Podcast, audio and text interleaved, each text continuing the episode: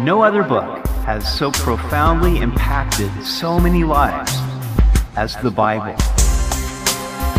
Welcome to Simply the Bible, the Through the Bible teaching program of Pastor Daryl Zachman of Calvary Chapel, Treasure Valley. Today we'll see that after the golden calf incident, the Lord tells the people to go to Egypt, but he won't go with them lest he destroy them. So the people mourn. We hope you'll join us now as Pastor Daryl continues in Exodus chapter thirty-three on Simply the Bible.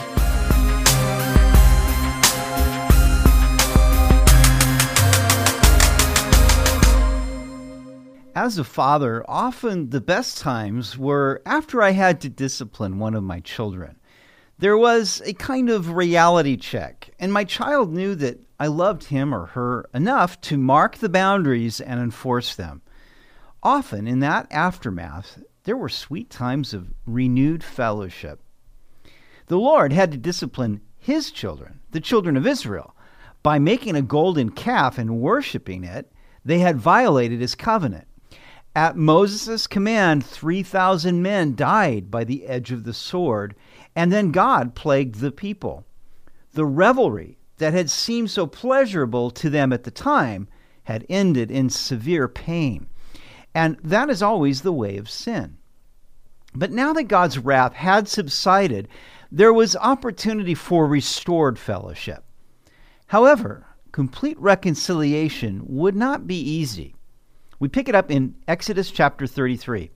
Then the Lord said to Moses, "Depart and go up from here, you and the people whom you have brought out of the land of Egypt, to the land of which I swore to Abraham, Isaac, and Jacob, saying to your descendants, I will give it.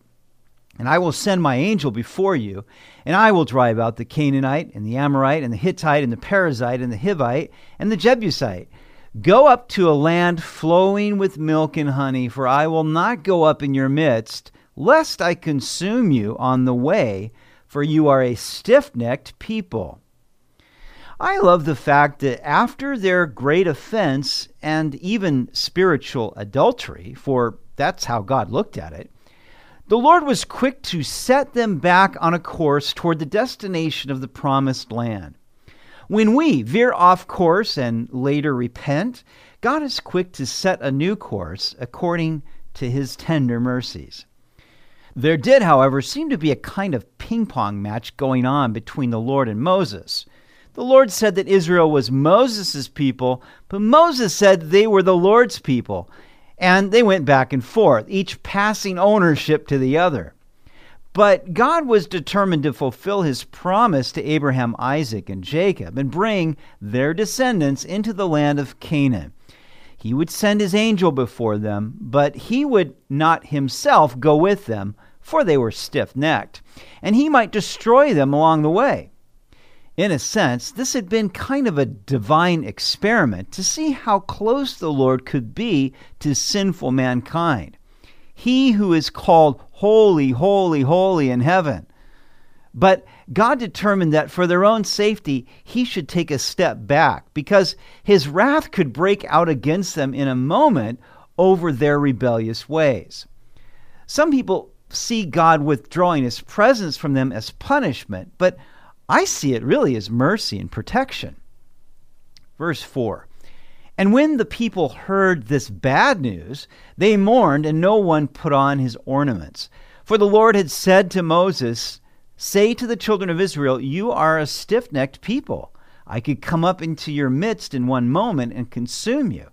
Now therefore take off your ornaments, that I may know what to do with you."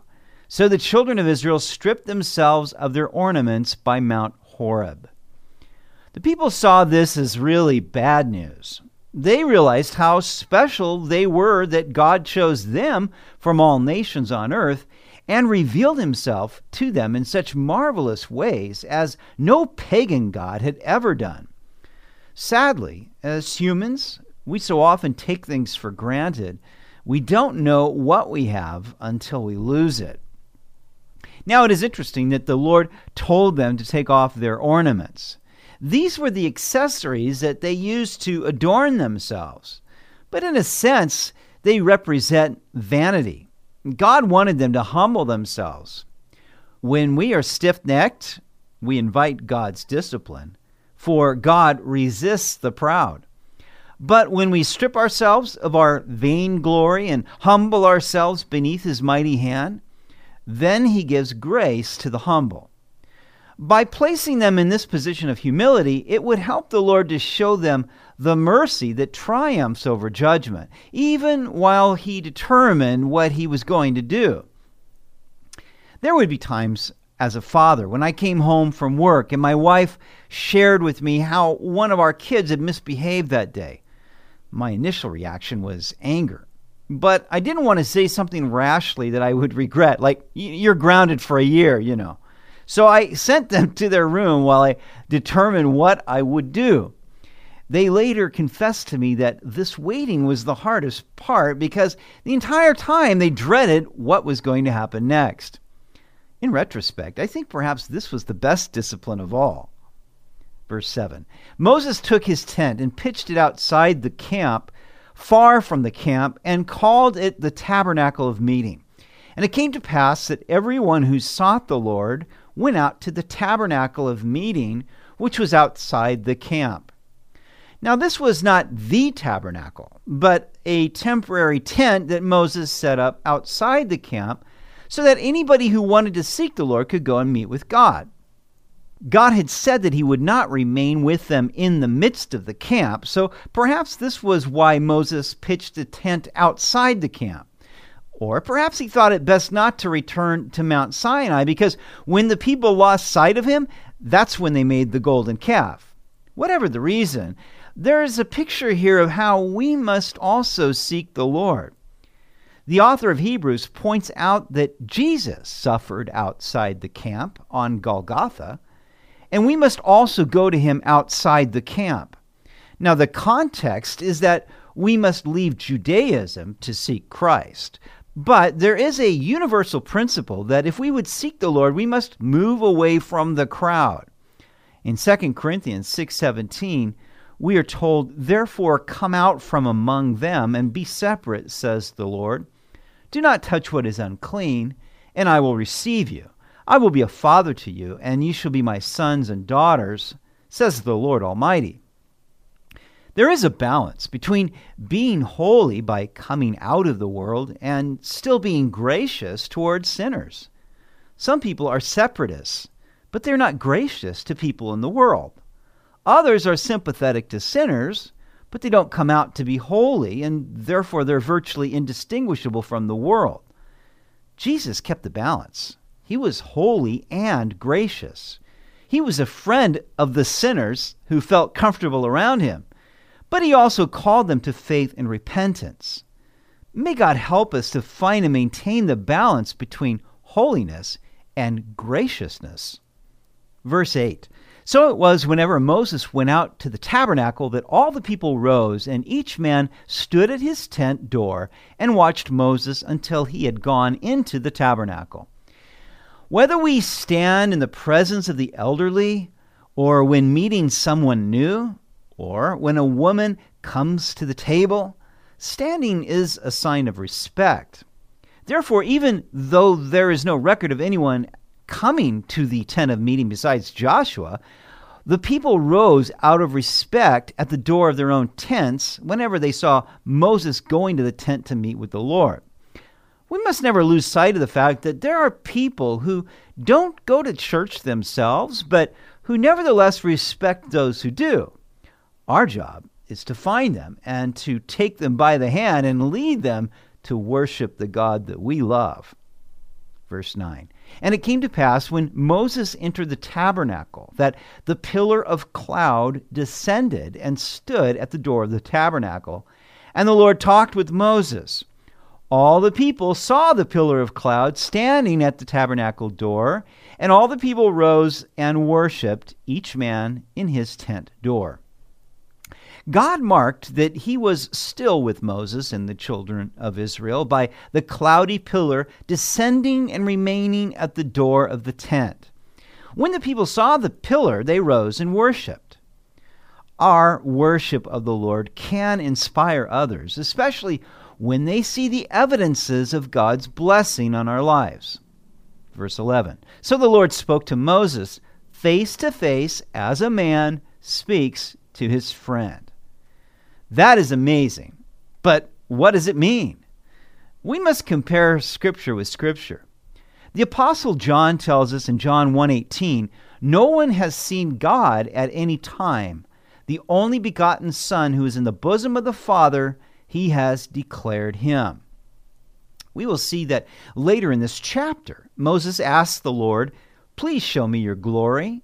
But the Lord responds, "You cannot see my face, for no man shall see me and live."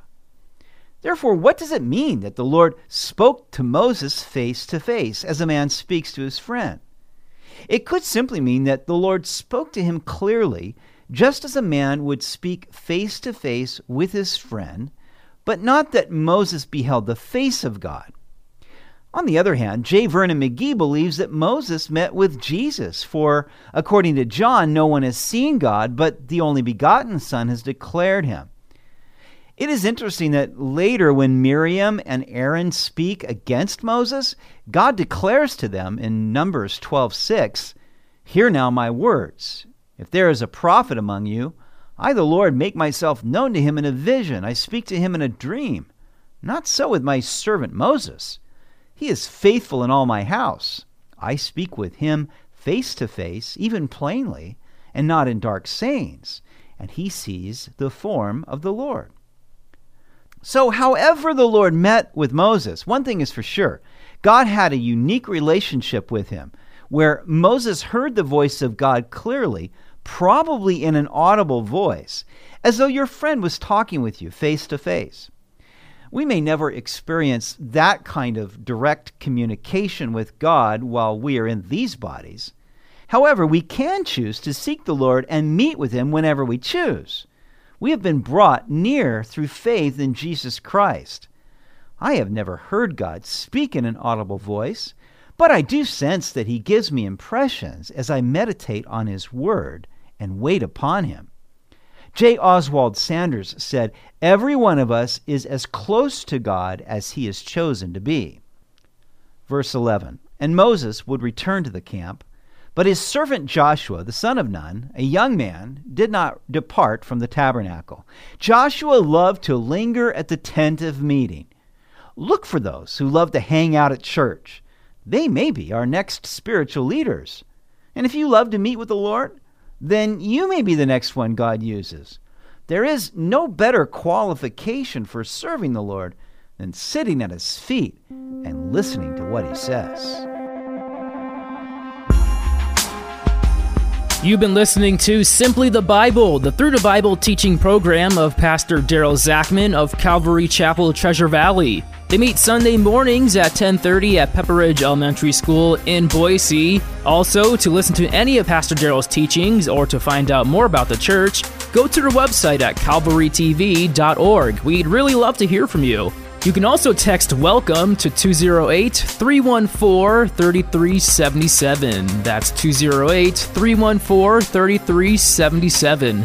Tomorrow we'll see how Moses entreats the Lord to go with them to the promised land. The Lord agrees and promises to give him rest. It's a great lesson in how to prevail in prayer with God. We hope you'll join us as we continue in Exodus on Simply the Bible.